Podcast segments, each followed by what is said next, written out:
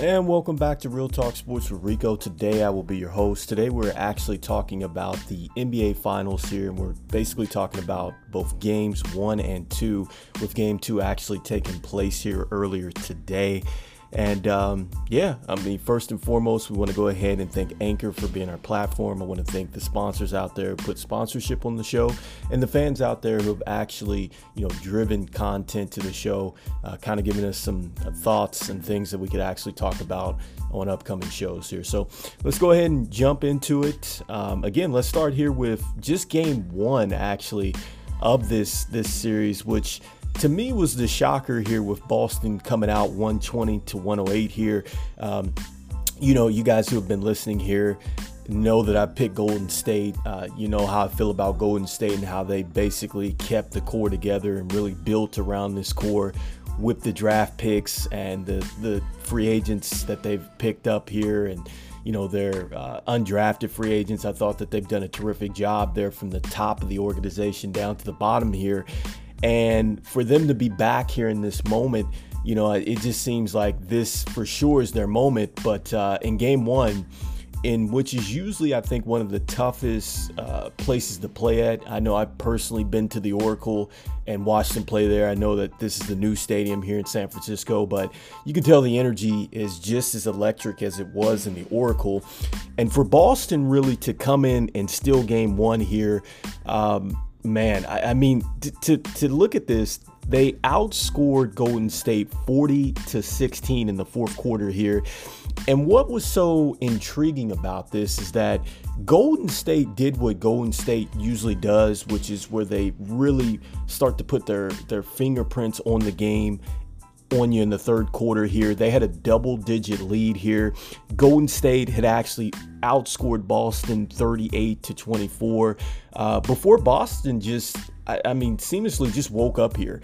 Um, I know that, you know, it was coach, the coach Aduka, or I'm, I'm, I'm, sorry if I said his name wrong, but the coach there of the Celtics here, um, you know, said essentially like, hey, we did not want to be uh, punked anymore. Um, so that was the whole thing there, and he said that that was the message for the Celtics really to um, to wake up there. And so, yeah, I think he delivered a ter- terrific message here um, to the Celtics. They were able to wake up here.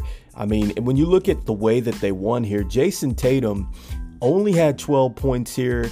But really, the story here was Al Horford with his 26 points. Um, Jaylen Brown had a really nice game with 24 points. And even though Jaylen Brown, or excuse me, even though Jayson Tatum scored 12, he was plus 16 in the plus minus box. He was able to go out there and assist uh, 13 times as well, had the five rebounds as well, too. So, did other things on the court here, which really put Boston into a good situation here.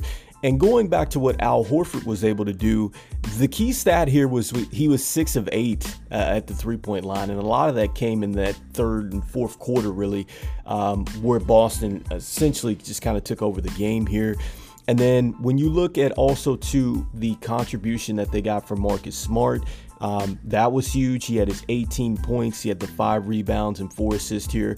But I think what really, really probably won the game for the Celtics here was the fact that. Um, Derrick White here was able to come off the bench and score 21 points, was plus 25 in the plus minus um, box here. But more importantly, he was 5 of 8 from the three point line here. And I said, you know, kind of coming into this thing and into the series series, I thought that Golden State's clear advantage was probably going to be the bench. You know, I think that Golden State has a little bit deeper bench than Boston. The fact that Derrick White was able to come in, play at an extraordinary level here, and basically outplay Jordan Poole coming off the bench here, um, Andre Iguodala who came off the bench there, you know, and also to. Uh, you know, Otto Porter Jr., he essentially outplayed Golden State's bench, and I think that that was huge there um, in game one here. Despite Steph Curry here setting the record in the first quarter, um, you know, with or tying the record actually with I think it was like 20 some points there um, in the first quarter of play, and I mean he was just he came out so hot, and it was just electric there in the building, but. Um, all that went for naught there is Golden State pretty much just got outplayed in the fourth quarter. Really, you know, as we said before, a 40 to 16 um, advantage for Boston in the fourth, and that's what really it for Boston um, at the end of the day. But, uh, you know, just to highlight a little bit of what Golden State was able to do in game one Wiggins with the 20 points, Curry with 34, Klay Thompson with 15 and only four from Draymond. Uh, even though he had 11 rebounds and five assists, I felt like he left a lot at the table um, with the free throw line as well because he was 0 of 3 from there. So, you know, really that was game one, and that was really the story here was Boston was able to kind of flip the switch there uh, in the fourth quarter here. Next up here is today's game, um, where Golden State wins 107 to 88 here, uh, coming back um, in an epic response here for Golden State here. And really, I think a lot of the pressure was on Golden State to answer this because um, you look at Boston, they have been terrific on the road here. Um, was able to come into Golden State here, punch him in the mouth in game one. Golden State is able to then make the adjustments and respond here and win 107 to 88. Um, the big difference here is that we talked about the 40 to 16 or 18 advantage there in the fourth quarter in game one. How about the advantage here for Golden State today? They scored 35 points in the third quarter, which is what they've been great at to Boston's 14. So they really put the the the you know the foot down on Boston there really made it tough for them. And then in the fourth quarter, uh, 24 to 20, so that was kind of an even push. But by then, uh, Golden State had kind of opened up Boston uh, so much that it was just pretty much too late for Boston. And looking at the numbers here, you look at Jayson Tatum. Yes, he scored 28 points. He looked terrific, but he was minus 36 in the box score here. Key thing being the four turnovers here. And as a team, um, I believe Boston had 18 turnovers, which led to about 30 points. Uh, anytime you lose the turnover battle, I think that's going to be extremely tough for you um, in any NBA game, let alone the NBA Finals. So, you know, for them to lose the turnover battle, that was tough here. Um, Al Horford, you know, we talked about how he had the 20 plus there in the first game, he only had two points in this one, negative 15. Um, and he only had eight rebounds as well, had zero three pointers there. Um, Marcus Smart, after having 18, only had two here in game two. And Jaylen Brown, after ha- uh, scoring 20 plus, only had 17 here uh, in this game, and he was negative 10 in the box score. So the one thing that kind of kind of sticks out here is the plus minus. Everybody was pretty much a negative in the starting uh, five here for Boston. And you look at it, really, it came down to turnovers. Uh, Jayson Tatum, we talked about with the four. You got two from Al Horford. You got five from Marcus Smart, two from Jaylen Brown. Um, and so that was that was really you know, key, I think, for the fact that, uh, you know, Boston just was not able to really uh, compete with Golden State here down the stretch. And then you look at the bench here, you know, we talked about how good um, Derrick White was in the first game. He only had 12 points in this game here today, and he was actually negative 17 uh, in the box score as well. Uh, actually had three turnovers too. So, yeah, I mean, that was really the story here for Boston. And when you look on the flip side here for Golden State, you look at the bench, right? The bench here, you had um, you had 17 from Jordan Poole. They got a huge lift from Gary Payton II, who came in and gave him a big seven there, plus 15 in the box score here. Then, uh, you know, you got two from Moses Moody. Uh, you know, they got six here from, um, I can't even pronounce his name, Nick. Uh, Glasia, or yeah, gosh, I can't even say his name here, but I know he played for Golden State. Um, so I'm sorry I butchered his name, but anyway, my man came in and gave him six points there. So sorry for butchering his name, but he was critical or critical today for uh, coming off the bench here for Golden State. So again, man, and and that's added size too for Golden State when you look at it. So you know he's a guy that obviously we've talked about coming into this thing. Um, he's a guy just like Kuminga, um, you know, and then Wiseman when they get him back, which really makes Golden State scary uh, because their interior is not only good, you know, as far as the size is is you know from the size measurement and all that stuff like that, being able to kind of bang with teams inside, but they're also able to kind of step out and shoot as well.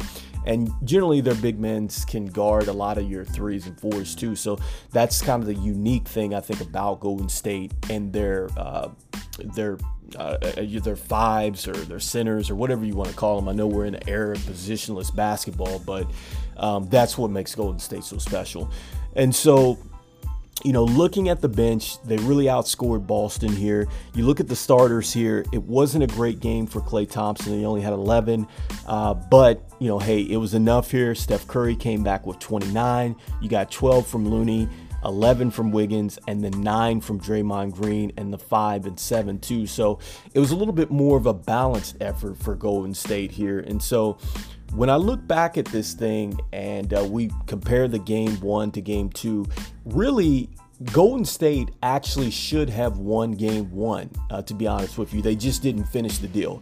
So you have to give Boston a lot of credit for the way that they responded. Again, I, I told you about, you know, the coach kind of coming out there for Boston saying, hey, they're punking us. And they actually were. And the fact that, you know, Boston kind of got up and you know got tough got physical didn't really back down from you know the trash talking that's going on out there and responded that way in game one. You know kudos to the celtics and i will give the celtics a lot of credit. I have picked against the celtics here um, for the last couple rounds and they've just seriously they've proven me wrong every time. So like i said i've always said hey i apologize to them. And look, I know this is going to be a tough series. I still like Golden State in this one, even though they kind of gave away game one um, to a tough Boston unit. Um, I will say this if Boston is able to win this series, I think people are going to look back at game one. And, you know, I know, you know, in past series, like for instance, you know, you can call the LeBron James play on Iguodala the block.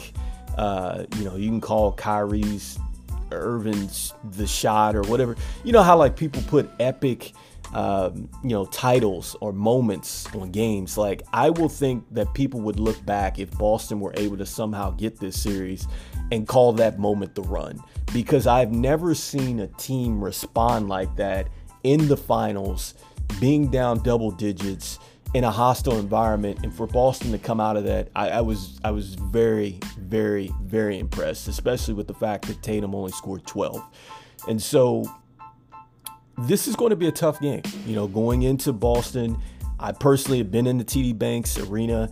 I've been there when they won the championship, um, or not that particular series, but I was present that year. You know, I saw them play in that building the year that they did actually go on to win the uh, NBA championship with, with Kevin Garnett. So I know that that fan base is going to be loud. Um, it's going to be quite festive in there. It's going to be a tough environment. And uh, expect that this is definitely one of the toughest places to play in the NBA, along with Golden State. So, you know, Golden State is going to have to respond well. I think the key for them is they're going to have to get out well in the first quarter. But more importantly, um, they have to stay close and then they're going to have to impose their will in the third quarter. That is Golden State basketball. Remember when Golden State was winning all these years, you know, with the Barbosas, Iguodalas, Shaun Livingston, um, along with the core that they've had, they were able to take advantage of the third quarter. That's huge. The third quarter's been there for them the first two games. I think I saw a stat where Golden State is plus 40, right? In the third quarter. That that is just outstanding. The key for them, all right? Golden State gets loose with the basketball sometimes. They cannot get loose with the basketball and give Boston opportunities here. And then lastly, what Golden State must do is they have to continue to win the battle of the benches. The first game, they lost the battle of the bench. Jordan Poole did not have a good game after having 20 plus points in the first round or the first two rounds, only averaging 13 at this point. If Golden State wants to take that next step um, into the, the to the get to the championship, I think that they're going to have to get consistency from Jordan Poole coming off the bench. I mean, he has to be um, just he has to be fire coming off that bench. He really does because if you have Derrick White outshoot Jordan Poole, um, I think that that's a huge huge, huge advantage for Boston because Boston is more of a top heavy team. They always have been. You know, their core has always been, you know, the top part of their roster. They really don't have um, a deep bench. They only play like, you know, seven guys, eight guys maybe. So, this is going to be huge for them in that sense, and they've they've got to take care of business there. So if Boston likewise wants to to take this series, they're going to have to outplay Golden State off the bench. And more importantly, they're going to have to have to stay connected in the third quarter. Boston has continuously let go of the rope in the third quarter and are very fortunate to have got a game. But the bottom line is when you go into um, a series, Charles Barkley would say it too that the series doesn't start until you win a game on the other team's um, home court. And, and Boston has done that. Boston has done that. It is now time for Golden State to come back and respond here going into Boston here on Wednesday night here. So, um, really, that is today's show. We just really wanted to quickly talk about uh, game one and game two of the NBA Finals here. And so I'm sorry, I've, I've kind of butchered a couple players' names and coaches' names, but, uh, you know, I mean, no offense there, but uh, you know, definitely appreciate you guys for listening to the show here, guys, and um, you know, continue to listen into us. I know we got some more special shows here. I look forward to talking to you guys here as we we talk about uh, probably games three and four coming up here. Um, I know we got a lot of coaching news that I want to talk about as well. Um, one of the big things that happened today is, uh, I believe, uh, Coach Snyder for the Jazz actually stepped down. Um, I know we have Darvin Ham, who's now the Lakers coach here, and so I definitely want to make sure that we we we talk about those hires here. But more importantly, I want to definitely make sure we focus here on the NBA Finals here. We still have the NFL Draft and all that movement to talk about as well, but you know, for the most part, again, just uh, touching bases here on the NBA Finals. So. Um, I just quickly want to go ahead and thank Anchor for being our platform. I want to thank the sponsors out there, put sponsorship on the show, the fans who have actually listened to our show on a week to week basis here. Uh, we're trying to get better each and every show here. So, for myself, uh, this is Rico. This is Real Talk Sports. We'll be back with another show. Take care.